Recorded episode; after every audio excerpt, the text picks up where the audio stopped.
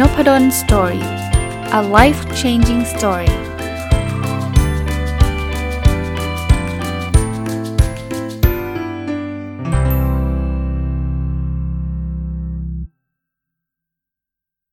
วัสดีครับ ยินดีต้อนรับเข้าสู่นพดล Story พอดแคสต์นะครับ วันนี้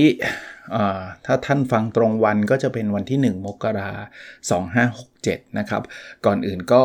ต้องขอสวัสดีปีใหม่ ท่านผู้ฟังทุกคนนะครับ ก็ขอให้ปีนี้เป็นปีที่ดีสำหรับทุกคนนะครับ ตามที่เคยทำมาในปีที่ผ่านๆมานะครับ วันปีใหม่ก็จะเอาการตั้งเป้าหมายส่วนบุคคลที่ผมนำเทคนิคที่เรียกว่า OKR หรือ Objective and Key Result มาใช้นะครับ ก็เมื่อเมื่อวานนี้ถ้าใครฟังเนี่ย เป็นการรีวิวปีที่ผ่านมาผ่าน OKR เหมือนกัน ย่อมาจากคำว่า Objective Key Result เนี่ยนะครับว่า ที่ผ่านมาเป็นไงที่ตั้งเป้าแล้วได้หรือไม่ได้ยังไงนะครับ รวมทั้งรีวิวไปถึง 3 ปีที่ผ่านมาด้วยนะครับ เพราะว่ามันเป็นรอบครบ 3 ปีนะผมจะทำระยะยาว 3 ปี ระยะกลาง 1 ปี แล้วก็ระยะสั้นทุกไตรมาสเพราะฉะนั้นเมื่อวานก็รีวิวควอเตอร์4รีวิวทั้งปี แล้วก็รีวิวย้อนหลังไป 3 ปี คราวนี้วันนี้ก็จะมาเริ่มต้นปีใหม่ 2567 นะครับ ผมก็อยากที่จะรีวิวเป็นภาพใหญ่ของทั้งปีใน 2567 แล้วก็ของไตรมาสที่1นะครับในปี 2567 เริ่มต้นเราก็จะเล่าไปพร้อมๆกันนะครับว่ามีเหตุผลประการใดยังไงนะครับในการตั้งเป้าหมายสิ่งเหล่านี้นะเริ่มต้นคือปีที่ที่ถึงเนี้ยนะครับปี 2567 เนี่ย ผมให้เป็นปีแห่ง gratitude ถามว่าทำไมอยู่ดีๆ มีคำว่าปีแห่ง gratitude ขึ้นมา เพราะว่าวันก่อนเนี่ยผมได้ไปบรรยายให้กับผู้สนใจฟังในเรื่องของการตั้งเป้าหมายปีใหม่ด้วย OKR เนี่ยผมก็บอกว่าให้ลองหาคำสักคำสิที่เราต้องการโฟกัสที่เราต้องการที่จะเน้นนะครับสำหรับผมเนี่ยคำคำนั้นที่จะเน้นในปี 2564 โทษที 2567 นะครับ คือคำว่า gratitude จริง ๆ มีมีความรู้สึกที่ดีกับคำนี้มานานแล้วนะได้ยินคำนี้มาตั้งนานแล้ว ประกอบกับเมื่อสัก 3 ปีที่แล้วก็เริ่มได้มีโอกาสเขียน gratitude journal ก็คือการเขียนขอบคุณเรื่องราวดีๆ อย่างน้อยๆ3อย่างนะครับจนกระทั่งมาจนถึงปัจจุบันนะครับแล้วเริ่มรู้สึกว่าจริง ๆ รู้สึกมานานแล้วนะครับ ว่าสิ่งเหล่านี้มันทำให้เรามีมุมมองกับชีวิตเราได้ได้ดีขึ้น แล้วก็มีความสุขกับสิ่งเล็ก ๆ ได้ง่ายขึ้น ซึ่งทำให้ในภาพรวมเนี่ยจิตใจเรานิ่งขึ้น แล้วก็มีความสุขได้ง่ายขึ้น ก็เลยชอบคำว่า gratitude มาตลอด เพราะฉะนั้นเนี่ยในปี 2567 เนี้ยผมก็เลยขอใช้คำว่า gratitude เป็นตัวนำจะเรียกว่าเป็นธีมของปีก็ได้นะครับ ก็เลยเริ่มต้นเขียน objective จริงๆ objective ผมไม่ได้ต่างจากที่ผ่านมาหรอก แต่ว่าผมใช้คำที่ปรับเปลี่ยน ให้มันเน้นคำว่า gratitude มากขึ้นเนี่ย objective ที่1เนี่ย ถ้าเป็นของเดิมเนี่ยผมใช้คำว่าเรียนรู้และพัฒนาตัวเองอย่างต่อเนื่องนะครับ แต่ปีนี้ผมปรับคำให้มัน inspire สำหรับตัวผมเองนะ โดยใส่คำว่าขอบคุณเข้าไป ผมใช้คำว่าขอบคุณที่ได้เรียนรู้และพัฒนาตัวเองนะครับ นั่นคือวัตถุประสงค์นะ key result 1.1 อ่านหนังสือให้จบ 160 เล่ม ถ้าอย่างปีที่ผ่านมาเนี่ย key result ผมจะเป็นหนังสือ 120 เล่ม แต่ผมดูสถิติย้อนหลัง 3 ปีไม่มีปีไหนเลยครับ ที่ได้ต่ำกว่า 120 เล่ม เพราะนั้น 120 เล่มก็จะไม่ใช่อะไรที่ท้าทายสักเท่าไหร่นะดูแบบ easy อย่างปีที่ผ่านมา 120 เล่ม 3 ไตรมาสจบแล้วและสุดท้ายก็วิ่งไปที่ 164 เล่ม ผมก็เลยขอปรับเป้าใหม่ เป็น 160 เล่ม แต่ผมโน้ตไว้นิดนึงนะฮะคือการอ่านหนังสือเนี่ยมันไม่ได้แปลว่า ถ้าได้ 160 แล้วต้องเร่งอ่านให้ได้ 200 ถ้า 200 ต้องเร่งอ่านให้ได้ 300 ไม่ใช่แบบนั้น มันมันคงมีจุดออพติมัมอะ จุดออพติมัมคือจุดที่มันเหมาะสมอะแต่สำหรับผมผมว่า 160 เนี่ยน่าจะเป็นจุดที่เหมาะสมละ มากกว่านี้ก็ไม่น่าจะดีละ เพราะว่ามากกว่านี้จะกลายเป็นอะไรที่เร่งอ่านเกินไปนะผมมีคนถามผมบอกว่าอาจารย์ขอเทคนิคอ่านเร็ว ผมไม่ได้อ่านเร็วครับ ผมอ่านเยอะ อย่างที่ผมเคยเล่าให้ฟังนะครับ ผมใช้เวลาอ่านอย่างน้อยๆวันหนึ่งชั่วโมงหนึ่งเนี่ยตอนเช้าตื่นนอน 30 นาที ก่อนเข้านอน ถ้าถ้าเวลาเข้านอนดึกหน่อยก็ 30 นาที ถ้าไม่ดึกเนี่ยเป็นชั่วโมง เพราะฉะนั้นวันหนึ่งเนี่ยชั่วโมงครึ่งมีนะครับหรือ 1 ชั่วโมงมี แล้วถ้าเกิดอ่านหนังสือภาษาไทยนี่ยอมรับนะหนังสือภาษาไทยเนี่ยความห่างของบรรทัด ความแน่นของตัวอักษรในหน้าเนี่ยน้อยกว่าภาษาอังกฤษ เพราะนั้นเนี่ยหน้าละหนึ่งนาทีสบายๆสำหรับหนังสือภาษาไทย แล้วเนื่องจากภาษาไทยเราก็จะคล่องกว่าภาษาอังกฤษด้วย เพราะฉะนั้นถ้านับเฉพาะเฉพาะไทยอย่างเดียวเนี่ย ผมจะอ่านได้สมมติหน้าละ 1 นาทีนะ เมื่อกี้ผมบอกว่าวันหนึ่ง120 นาทีก็ 120 หน้าแหละ เพราะนั้นถ้าเกิดวันละ 120 หน้าเนี่ยหนังสือประมาณสัก 240 หน้าก็ 2 วันจบ เอาไทยก่อนนะฮะสวันจบเนี่ยถ้าอ่านแบบนี้ได้เรื่อยๆเนี่ยปีหนึ่งมี 365 วัน ก็ 180 เล่มอะแต่เนื่องจากผมไม่ได้อ่านเฉพาะไทย ผมมีอ่านภาษาอังกฤษแทรกเข้ามาด้วย ภาษาอังกฤษนี่จะใช้เลทผมว่าเท่าหนึ่งหน้า 1 2 นาที เพราะฉะนั้นเนี่ยก็ผมว่าประมาณสัก 160กำลังเหมาะกำลังเหมาะนะครับ ปีนี้ผมไม่ได้แยกการอ่านภาษาอังกฤษเป็น 52 เล่มออกมา อย่างปีที่แล้วเนี่ยผมแยกอีกข้อหนึ่งเลย ว่าอยากได้ภาษาอังกฤษเป็น 52 เล่ม เหตุผลเป็นแบบนี้ครับ คือบางทีบางจังหวะเนี่ยอย่างสิ้นปีที่ผ่านมาเนี่ยผมผมรู้สึกว่าเฮ้ยจริง ๆ ผมอยากอ่านภาษาไทยมากกว่า แต่ว่าเนื่องจากเราตั้งเป้าภาษาอังกฤษห้าสองเล่มแล้วกลัวมันจะไม่ได้เนี่ย ก็เลยต้องไปอ่านภาษาอังกฤษทั้งๆนี่จริงๆแล้วเล่มภาษาไทยที่อยากอ่านมันมันมาก่อน แล้วก็เริ่มรู้สึกตัวเองบอกเฮ้ยอย่างนี้มันคงไม่ใช่ปะคือจริงๆอยากอ่านไทยก็ควรจะอ่านไทยปะผมก็เลยรู้สึกว่าไม่จำเป็นที่จะต้องมาแบ่งแยกว่าภาษาอังกฤษต้อง 52 ภาษาไทยต้องกี่เล่มอะไรเงี้ย ปีนี้เลยขอรวมเป็น 160 เลย แต่ว่าที่มาที่ไปของภาษาอังกฤษ52 เล่มคือผมทำแบบนี้มา 10 ปีแล้วตอนแรกเนี่ย กรอกข้อมูลไว้ใน Goodreads นะครับ Goodreads ก็คือเว็บไซต์ที่ผมใช้ในการ track แล้วผมก็กรอกเฉพาะหนังสือภาษาอังกฤษก็ตั้งเป้าไว้52เล่มต่อปีเนี่ย ก็ทำมาตลอด แต่ปีนี้เป็นปีที่ 10 แล้ว แต่แต่ปีถัดไปผมยังกรอกใน Goodreads Goodreads อยู่นะครับ แต่ว่าผมจะกรอกทั้งไทยและอังกฤษแล้วนะครับ ก็สรุป Objective แรกนะ ขอบคุณที่เรียนรู้และพัฒนาตัวเอง Key Result 1.1 คืออ่านหนังสือให้จบ 160 เล่ม ไหนๆพูดไปแล้วขอพูดคู่กันเลยล้วกันสำหรับไตรมาสที่ 1 อันนี้หาร 4 ไตรมาสที่ 1 ก็อยากให้จบ 40 เล่ม ก็สนุกดีครับ ก็คงมีลุ้นคราวนี้คงไม่ง่ายนะคงไม่ง่ายนะนะ key result 1.2 มีผลงานวิจัยตีพิมพ์ระดับอินเตอร์ 1 ผลงาน อันนี้ก็จะเรียกว่าหย่อนตัวเองมานิดนึง คือแต่ก่อนเนี่ยต้องอินเตอร์ Q หนึ่งแต่เริ่มรู้สึกว่าจริงๆแล้ว Q1 กับ Q2 ผมผมคงไม่ได้ไปลงไปถึง Q3 Q4 นะฮะ ต้องเล่าให้ฟังนิดนึงสำหรับคนไม่คุ้นเคย Q เนี่ยมันคล้ายๆเป็นลีกลีกก็คือระดับขั้น ถ้า Q1 ก็ยากสุด โดยทั่วไปนะครับ ไม่ได้บอกตลอดเวลานะ โดยทั่วไป Q2 ก็ลองลงมา Q3 ก็ง่ายขึ้นมาหน่อย Q4 ก็จะคุณภาพของวารสารอะไรก็ยังไม่ค่อยดีเท่าไหร่เนี่ย แต่ทั้งหมดทั้งปวงเนี่ยก็ถือว่ามีคุณภาพนะครับ เพราะนั้นเนี่ยผมผมอยากที่จะได้อินเตอร์เนี่ย 1 บทความ แต่ก็ไม่ได้กำหนด Q หนึ่งเหตุผลเหมือนกัน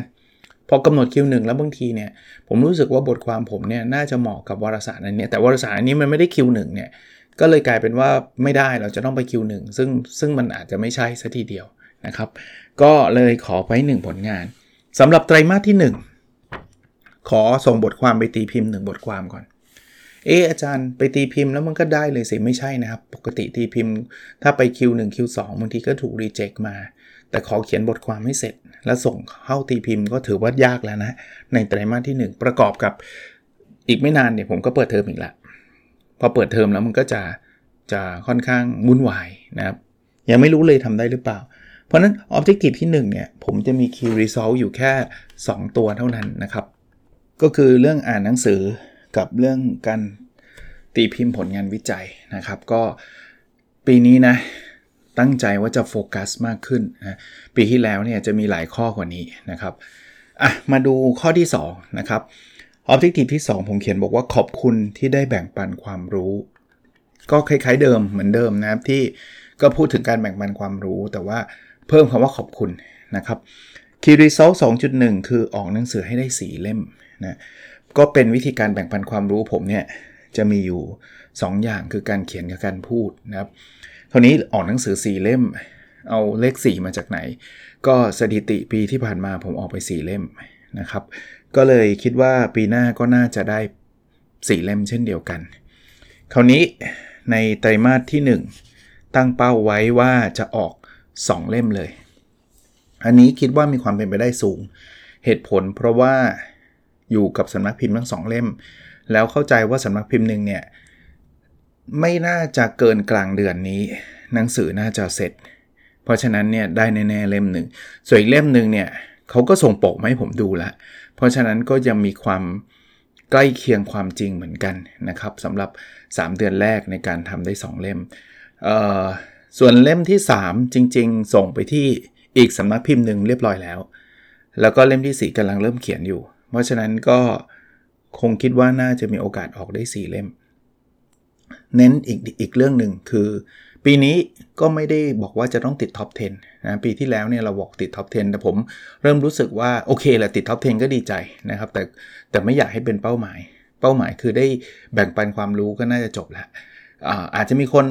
อ่านมากอ่านน้อย อันนั้นเป็นอีกประเด็นประเด็นหนึ่งนะครับ ผมเริ่มที่จะมาโฟกัสที่ว่าอย่างน้อยๆมีคนได้อ่าน อย่างน้อยๆถ้าเป็นไปได้ แต่ผมผมก็ทราบไม่ได้ตรงนี้นะครับ คือมีคนเอาไปใช้ประโยชน์จริง ไปทำให้ชีวิตเขาดีขึ้นเนี่ยก็ก็พอใจแล้ว Key Result 2.2 ผมอยากที่จะบรรยายให้กับนิสิตนักศึกษาและก็บุคคลทั่วไปเนี่ยให้ได้ 40,000 คนชั่วโมง อธิบายตัวเลขนิดนิดหนึ่งคือคำว่าคนชั่วโมงเนี่ยตอนแรกผมกะว่าจะอธิบายให้ให้ได้จำนวนคนเท่านั้นเท่านี้เนี่ยก็ต้องบอกว่าจำนวนคนเนี่ยบางทีมันก็จะมีการฟังผมซ้ำเช่นเอายกตัวอย่างนักศึกษาเนี่ย สัปดาห์นี้ผมบรรยายให้เขา 50 คนฟัง สัปดาห์หน้าก็อีก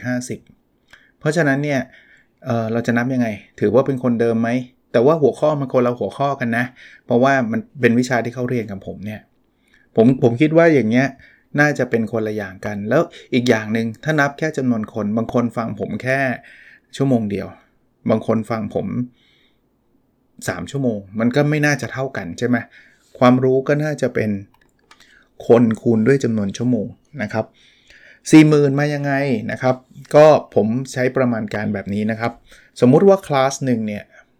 ตีซะว่ามีคนฟังผมประมาณ 50 คนนะครับ 50 คน แล้วเอาเป็นว่าวันหนึ่งผมสอนสัก 3 ชั่วโมงนะครับ แล้วผมสอนทุกวันเลย 5 วันนะครับ 5 วันเว้นวันเสาร์อาทิตย์ไว้นะครับ เพราะฉะนั้นเนี่ยผมก็จะมีทั้งหมด 50คูณ3คูณ5ก็แปลว่า สัปดาห์หนึ่งเนี่ยผมจะได้ 750 คนชั่วโมงนะผมมีทั้งหมด 52 สัปดาห์นะครับ คูณไปด้วย 750เนี่ยจะได้ประมาณ 39,000 หรือ 40,000นะบางคนบอกโหอาจารย์จะพูดทุกวันวันละ 3 ชั่วโมงเลยเหรอ ก็ต้องบอกว่าก็ตั้งเป้าให้ท้าทายไว้ก่อน เพราะว่าบางทีผมอาจจะมีเวทีใหญ่ ๆ ที่ 3 ชั่วโมงก็อาจจะได้เกิน 50 คนก็ได้ ไปพูดในเวทีที่มีคนเป็นร้อยเป็นพันก็อาจจะมีโอกาสแบบนั้นบ้างนะครับ ก็อาจจะไม่ได้ต้องแบบ 50 คนตลอดนะแน่นอนก็จะมีคลาสเล็กๆ ที่อาจจะจำนวนคนไม่ถึง 50 ก็คงมีบ้าง แต่ว่าอยากอยากสร้าง Impact อะนะครับ เพราะนั้นก็เลยตั้งเป้าไว้ว่าบรรยายให้ได้ 40,000 คนคูณชั่วโมงนะครับ อันนี้เป็นสิ่งที่ผมตั้งไว้ ปีทั้งปี 40,000 เพราะนั้นไตรมาสที่ 1 ก็อยากได้ 10,000 คนชั่วโมงนะ คราวนี้เรื่องพอดแคสต์ผม drop ไป อย่างปีที่แล้วตั้งเป้าไว้ 40,000ดาวน์โหลดต่อวัน เหตุผลที่ drop มีหลายประการครับ ประการแรกเนี่ยเนื่องจากคนฟังพอดแคสต์เนี่ยมีความหลากหลายมากจากช่องทางที่ฟัง ผมตามเก็บไม่หมด อย่างอย่างคราวที่แล้วเนี่ยผมจะตามเก็บสถิติจาก Podbean จาก YouTube จากบล็อกดิแต่ว่าผมเชื่อว่ามีหลายคนที่ฟังพอดแคสต์ผมที่ไม่ได้ฟังจาก 3 ช่องทางนี้ ซึ่งอันนั้นอะเรียนตรงๆว่าตามยาก อันอันที่ 2 ก็คือว่าออนอกจากการตามตัวเลขนั้นยากแล้วเนี่ยยังมีความยากลำบาก ซึ่งผมเขาเขาไม่ยากลำบากคืออย่างนี้ครับเอ่อพอดแคสต์เนี่ยเราต้องเข้าไปดูแล้วดูแต่ละวันมันก็จะจะไม่เท่ากันมันสวิงพอสมควร เพราะนั้นเนี่ยผมก็จะใช้ข้อมูลย้อนหลังเท่าที่มีอยู่นะครับ เช่น 30 วันย้อนหลัง หรือบางทีก็ ถ้ามันมันมันย้อนกลับไปไม่ได้เยอะก็แบบ 4 วันย้อนหลัง 5 วันย้อนหลัง พยายามหาค่า average นะครับ ซึ่งทำให้กระบวนการในการเก็บข้อมูลเนี่ยค่อนข้างทำได้ลำบากนะประกอบกับที่ผมเคยพูดว่าจริง ๆ แล้วเนี่ยผมไม่ได้โฟกัสมากนักหรอกจากจำนวนคนฟังอะผมอยากให้คนฟังเนี่ยได้ประโยชน์แล้วก็เอาประโยชน์ไปใช้ แต่ผมหาตัววัดที่ตรงๆแบบนั้นยาก เช่นจำนวนคนที่ได้ประโยชน์จากการฟังพอดแคสต์ผมเนี่ย มันมันมันหาไม่ได้ไอ้ครั้นที่ผมจะบอกว่าทุกคนเวลาฟังแล้วได้ประโยชน์กูนะอินบ็อกมาบอกผมหน่อยนะ ผมจะได้นับเป็นสถิติมันก็ไม่ใช่ ผมคิดว่ามันไม่ไม่ไม่ไม่มีความจำเป็นที่ต้องรบกวนผู้ฟังขนาดนั้นนะครับ จึงคิดว่าผมแอสซูมว่าสิ่งที่ผมทำมันน่าจะเป็นประโยชน์ รู้ได้ไงอาจารย์ว่าจะเป็นประโยชน์ก็จะมีคนเขียนมาบอกแหละ แต่ผมจะไม่ขอนับว่าจำนวนคำชม เพราะว่าพอพอนับแบบนั้นมันเหมือนกับ เหมือนกับไปกระตุ้นให้กับคนฟังว่าส่งมาหน่อยส่งมาหน่อย จะได้มีคำชมเยอะๆอะไรเงี้ย ซึ่งผมก็ยังยังไม่ไม่คิดว่าจะใช่ เอาเป็นว่าผมแอสซูมว่าสิ่งที่ทำเป็นประโยชน์นะครับ ดังนั้น Objective ที่2เนี่ยเรื่องขอบคุณเรื่องของการแบ่งปันความรู้เนี่ยจะมีเรื่องออกหนังสือ 4 เล่มนะครับ แล้วก็บรรยาย 40,000 ชั่วโมง ถ้าเป็นรายปีนะครับ ถ้าเป็นรายไตรมาสก็ออกหนังสือไตรมาสนี้ขอ 2 เล่มเลยนะครับ แล้วก็บรรยายให้ได้สัก 10,000 คนชั่วโมงนะ ออบเจกตีฟชุดสุดท้ายนะครับ ขอบคุณที่มีสุขภาพดีฮะสุขภาพนี้ผมรวมทั้งกายและใจนะครับคีรีโซล3.1 นะครับ มีจำนวนวันที่เดินได้เกิน 19,000 มากกว่า 200 วันต่อปี ปีหนึ่งเนี่ย มี 365 วัน ขอสัก 200 ให้เกิน 19,000คราวนี้ทำไมอาจารย์เปลี่ยนข้อนี้ เพราะผมอย่างที่ผมบอกว่า ตัวผมเองเนี่ยไม่ไม่ค่อยอินกับการวิ่งสักเท่าไหร่ แล้วพอตอนหลังๆ ก็เปลี่ยนไปเรื่องของตีบงตีแบตมันมันไม่ได้แทนกันได้ร้อยเปอร์เซ็นต์นะครับสำหรับคนที่ชอบวิ่งผมเข้าใจนะครับ แล้วแล้วการเขียนแบบนี้ไม่ได้แปลว่า ผมจะเลิกวิ่งเด็ดขาดต่อไปนี้จะไม่วิ่งอีกแล้วไม่หรอกครับ ก็คงมีโอกาสก็คงวิ่งอยู่นะเพียงแต่ว่าผมรู้สึกว่าผมอยากที่จะใช้วิธีการเดินเป็นหลัก คราวนี้ทำไมต้องหมื่นเก้าก็มีคนแนะนำเยอะแยะ ว่าการเดินวันละหมื่นเก้าทำให้สุขภาพเราแข็งแรงโน่นนี่นั่น ก็คิดว่าจะใช้การเดินนี่แหละ แล้วมันทำได้ง่าย เพราะเราเดินไปทุกที่อยู่แล้วนะครับ แล้วผมก็กะว่าถ้าวันไหนเดินไม่ครบก็จะมาเดินต่อที่บ้าน ในลู่ลู่ที่ใช้วิ่งหรืออาจจะวิ่งต่อที่บ้านด้วยนะครับ ก็อยากได้สักหมื่นเก้าแต่คราวนี้ผมไม่ได้นับก้าวเพราะว่าผมเข้าไปดูสถิติแล้วเพราะนับนับลำบาก จริงๆมันมี นาฬิกา track อยู่อะแต่เขาต้องคอยนั่งดูทุกวันนะว่าตกลงวันเท่าไหร่แล้วต้องมานั่งบวกเลขเนาะว่ากี่ล้านเก้าอะไรเงี้ยซึ่งซึ่งผมคิดว่าอันนั้นไม่ค่อยสะดวก เอาเป็นว่าวันไหนเกิน 1 1 9 0 0 0เนี่ยนาฬิกาผมจะเตือนเพราะผมตั้งเป้าในการเดินอยู่แล้วนะครับ แล้ว 200 วันมายังไงคือคือปกตินะเอางี้นะสถิติเดิมนะเกิน 1 9ื่นเดือนหนึ่งได้สัก 5 วันก็เก่งละแต่ผมก็อยากชาเลนจ์นะครับ ก็เลยจะจะจะพยายามทำให้ได้สักประมาณไตรมาสละ 40 วันนะครับ ก็เออโทษทีไตรมาสละ 50 วันนะก็ก็เกือบเกือบจะวันเว้นวันนะจะพยายามทำนะพยายามทำแต่ก็ไม่รู้จะทำสำเร็จไม่สำเร็จยังไง ก็ตั้งไว้ก่อน เพราะฉะนั้นในไตรมาสที่ 1 ก็จำนวนวันที่เดินเกิน 19,000ให้ได้ 50 วันนะครับ Key Result 3.2 นะฮะ มีค่า BMI ย่อมาจากคาว่า Body Mass Index ต่ำกว่า 22.9 นะ BMI Body Mass Index เนี่ยคืออะไรนะครับ การคำนวณไม่ยากนะครับ เอาน้ำหนักหารด้วยส่วนสูงที่เป็นเมตร ยกกำลังสองนะครับ แล้วเขาก็มีค่าที่เหมาะสมอยู่ว่า ค่าที่เหมาะสมควรจะอยู่ เท่านั้นเท่านี้แล้วผมก็ไปดูตารางว่าผู้ชาย อายุเท่านี้ค่าที่เหมาะสมน่าจะประมาณไหน ผมก็ไปพบว่า ถ้าเกินกว่า 22.9 ก็จะจะเข้าข่ายเริ่มทวมแล้ว ก็เลยคิดว่าจะเอาให้ได้ 22.9 ซึ่งสำหรับผมท้าทายมากนะครับ แต่ก่อนก็วัดเฉพาะเฉพาะน้ำหนัก แต่ผมคิดว่าน้ำหนักมันไม่สะท้อน เพราะมันขึ้นอยู่กับส่วนสูง แต่จริงส่วนสูงผมก็ไม่เปลี่ยนหรอก แต่กำลังบอกว่าตัวเลขนี้มันมีความหมายมากกว่าสำหรับคนฟัง คนฟังน้ำหนัก 80 บางคนคิดว่าอ้วนบางคนคิดว่าผอมแล้วแต่ท่านสูงหรือเตี้ยไง แต่ถ้า 22.9เนี่ยทุกคนถ้าถ้าได้ประมาณนี้นะ ก็คิดว่าอยู่ในแบบ good shape แปลว่าน่าจะดี แต่คราวนี้ด้วยความที่ตัวเองตอนนี้ body mass index 26 กว่า มันใช้เวลาในการลดน้ำหนัก ก็เลยไตรมาสที่ 1 เลยขอจาก 26 กว่าเป็น 25 ต่ำกว่า 25 ก่อนในไตรมาสที่ 1 คราวนี้จะช่างทุกวันเลย ไปซื้อเครื่องจั่งที่มันคำนวณ body mass index มาให้แล้วเรียบร้อย จริง ๆ มันคำนวณเองก็ได้นะครับ อย่างที่บอกคำนวณน้ำหนักหารด้วยส่วนสูงที่เป็นเมตรยกกำลังสองยกกำลังสองเฉพาะส่วนสูงนะที่ที่เป็นตัวหารนะครับ แต่มีคนทวงมานิดนึงว่าอาจารย์น้ำหนักอะ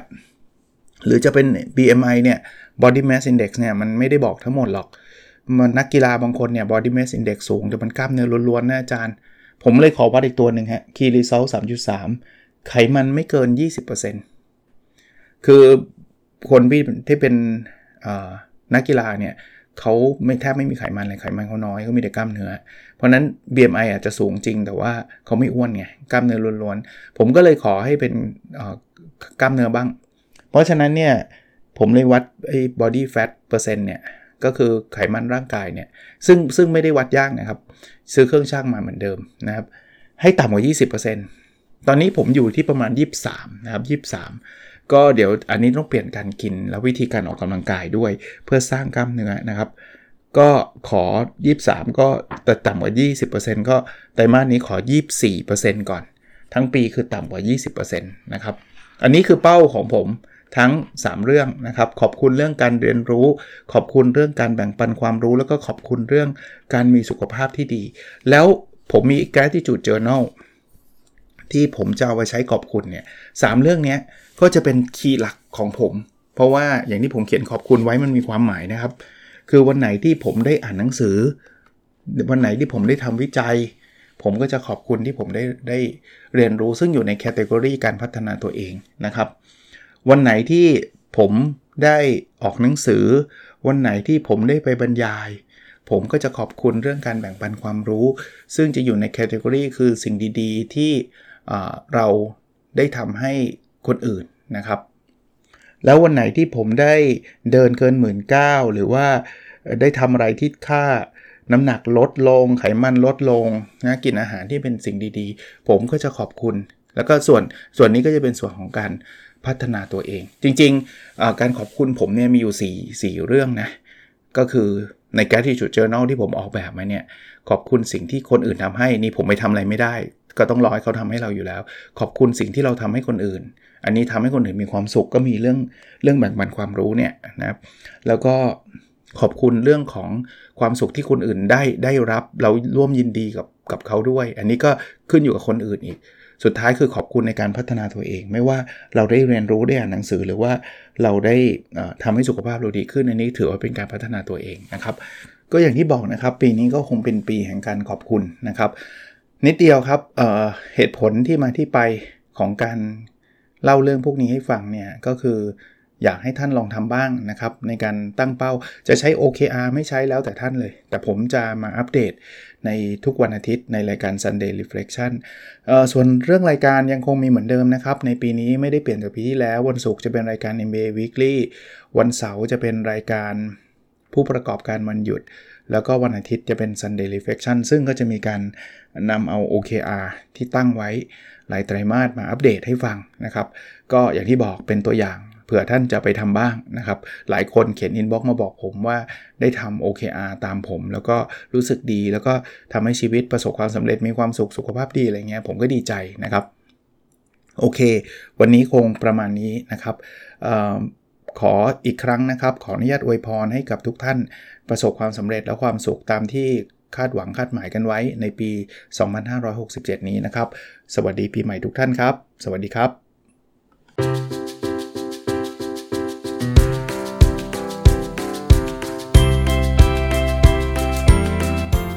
n o p a d o n Story a life changing story